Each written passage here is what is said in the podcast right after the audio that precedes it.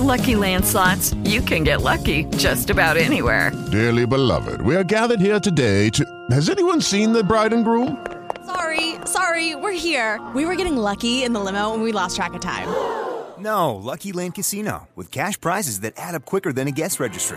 In that case, I pronounce you lucky. Play for free at LuckyLandSlots.com. Daily bonuses are waiting. No purchase necessary. Void where prohibited by law. 18 plus. Terms and conditions apply. See website for details. GM James Click, who joins us, and oh, what a night last night, getting the victory.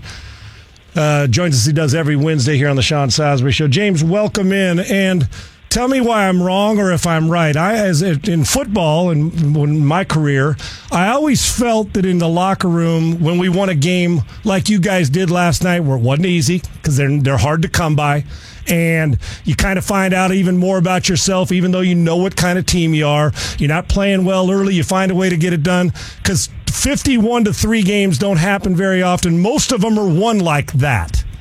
And I always think that it's a more character-building victory. I just do when it's not going great and you find ways. Agree or disagree that wins like that mean a lot to a team, let alone just in the win-loss column? Well, I think showing that we can come back is something that is important to the guys because, you know, you look up at that scoreboard in the third inning and it's 4-0 and you're kind of wondering, and we don't have a base runner yet. You know, it can feel like the momentum is all going against you. And so when you have a big inning like that and a big comeback like that, which we've done a few times this year, I think it gives the guys a lot of confidence that even if we find ourselves in those situations in the future, that we can come back. But that's also why we prioritize having as much pitching depth and especially bullpen depth as we do, because we want our guys on the flip side of that to feel like when we get up 4-0 after three innings, that game's over, that we're going to shut it down the rest of the way. And so I would agree with you. I think it is, I don't know if character building is the right word, but right. It certainly feels good, and it gives you confidence going forward that if you find yourself down after a few innings, that we have the ability to come back. Yeah, maybe just the believability that you know you can as opposed to character, because the character is a long process, and you guys already have that. So looking at last year's team and this year, and there's changes. I know the roster changed, but just maybe dive in deep into the team, and they're winning different ways. Well, is there an internal difference? What's the difference between the two other than some personnel that's not here? Well, I mean, each team has its own different personalities, its own different characteristics, different voices in the clubhouse. And so that will change some of the aspects of the team. Sometimes when you come in after a game like that, some teams will celebrate really hard. Some teams will not, and they'll just kind of accept it as matter of course. Some teams, when they're going through a tough losing streak, somebody will step up and talk to the guys and try to get everybody motivated. And some teams just allow that to happen naturally. So that the team evolves. It's always going to be different. We get 26 different guys in a locker room. The personalities are going to come out. You know, it's hard to put a finger on exactly how this team differs from last year. But hopefully the way it differs in the end is that we get two more wins in October. Does there come a point, James Click, Astros GM, joins us as he does every Wednesday, and does there come a point in time when you just say, we got to shut Michael Brantley down, it's not happening this year?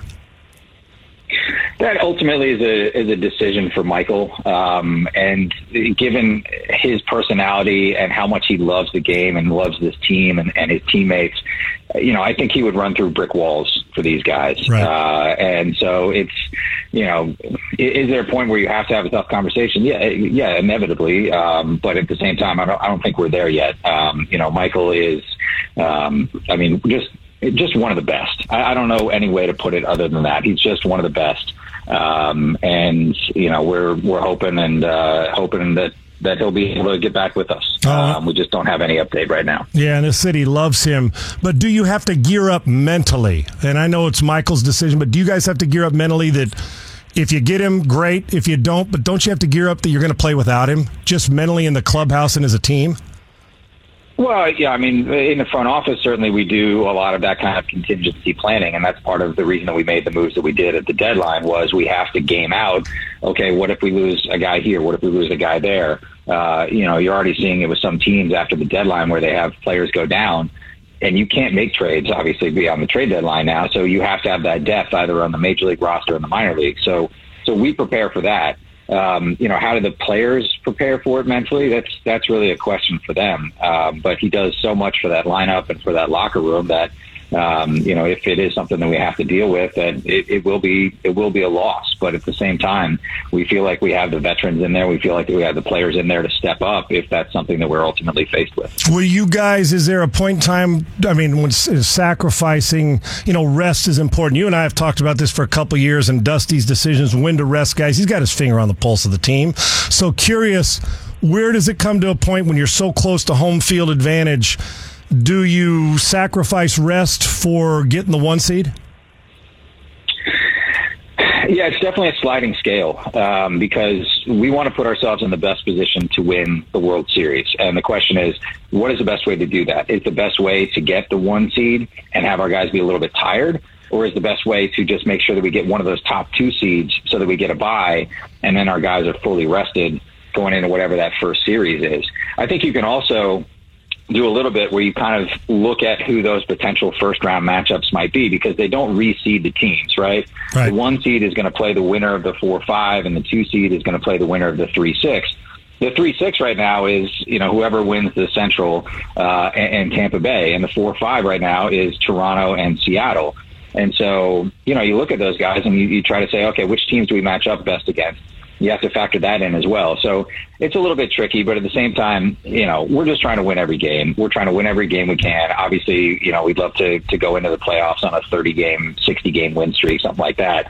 So I'm not really focused on it terribly too much. That's something that I think Dusty and our trainers and our doctors do a really good job of, is keeping an eye on the guys' workloads and making sure that we rest them at the right time. We watch from a naked eye and look at velocity and wonder in a guy's rehab and how he looks and throwing strikes to balls in the ratio.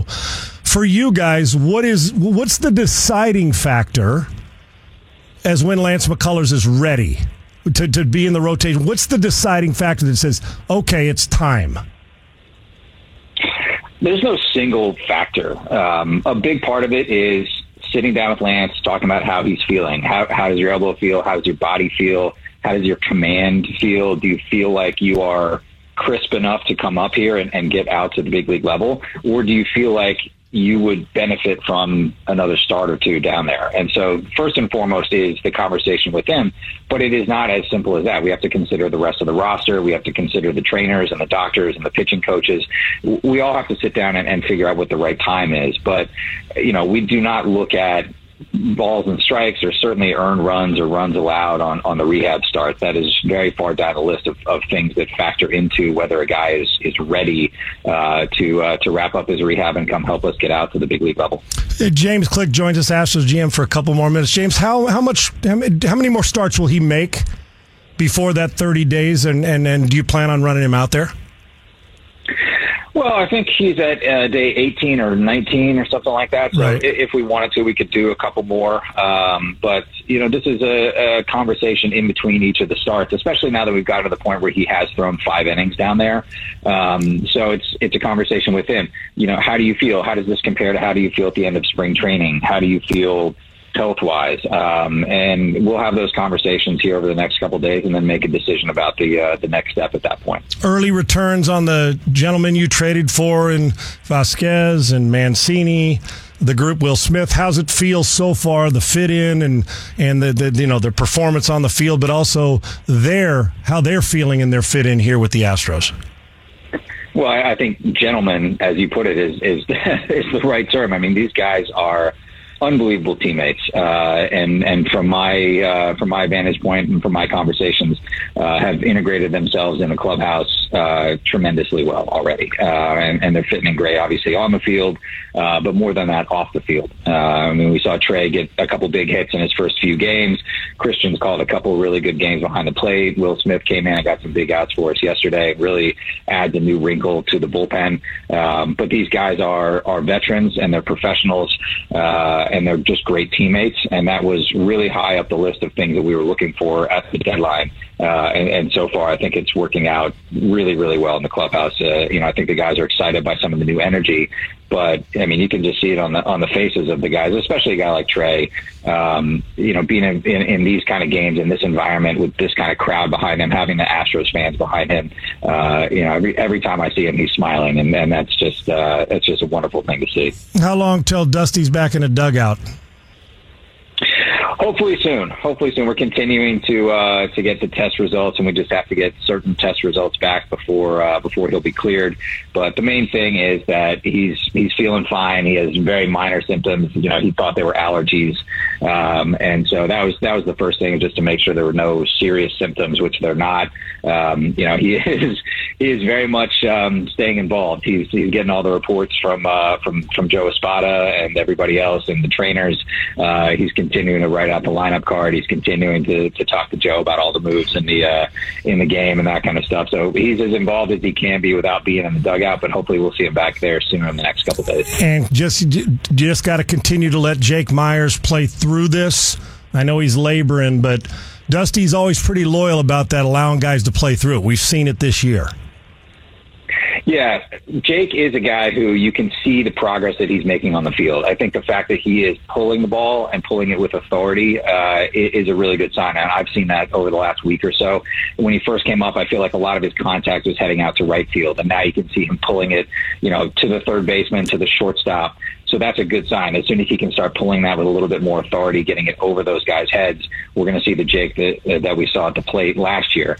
He continues to be one of the best defensive center fielders in terms of range in the major leagues, and we saw that last night with that catch. He runs stuff down in the gaps. He camps out under stuff in the gaps that other guys are still running to go get, because he's got such good reactions and he's so fast, and he's working on his arm. And these are all things that we have talked to him about. He's working with Gary Pettis and Jason Kandler on the arm program, and we're seeing progress there. And so he is a guy that when he when he's at full strength, like we saw last year, with the defense and with what he can do at the plate, he's just a huge part of this team in terms of taking outs away from the other team and then continuing to move the ball down the lineup. And so I think we're making a lot of progress there. None of it is on the surface where any of us want it to be, but we know the talent that Jake has, and we're excited to see him get back to that.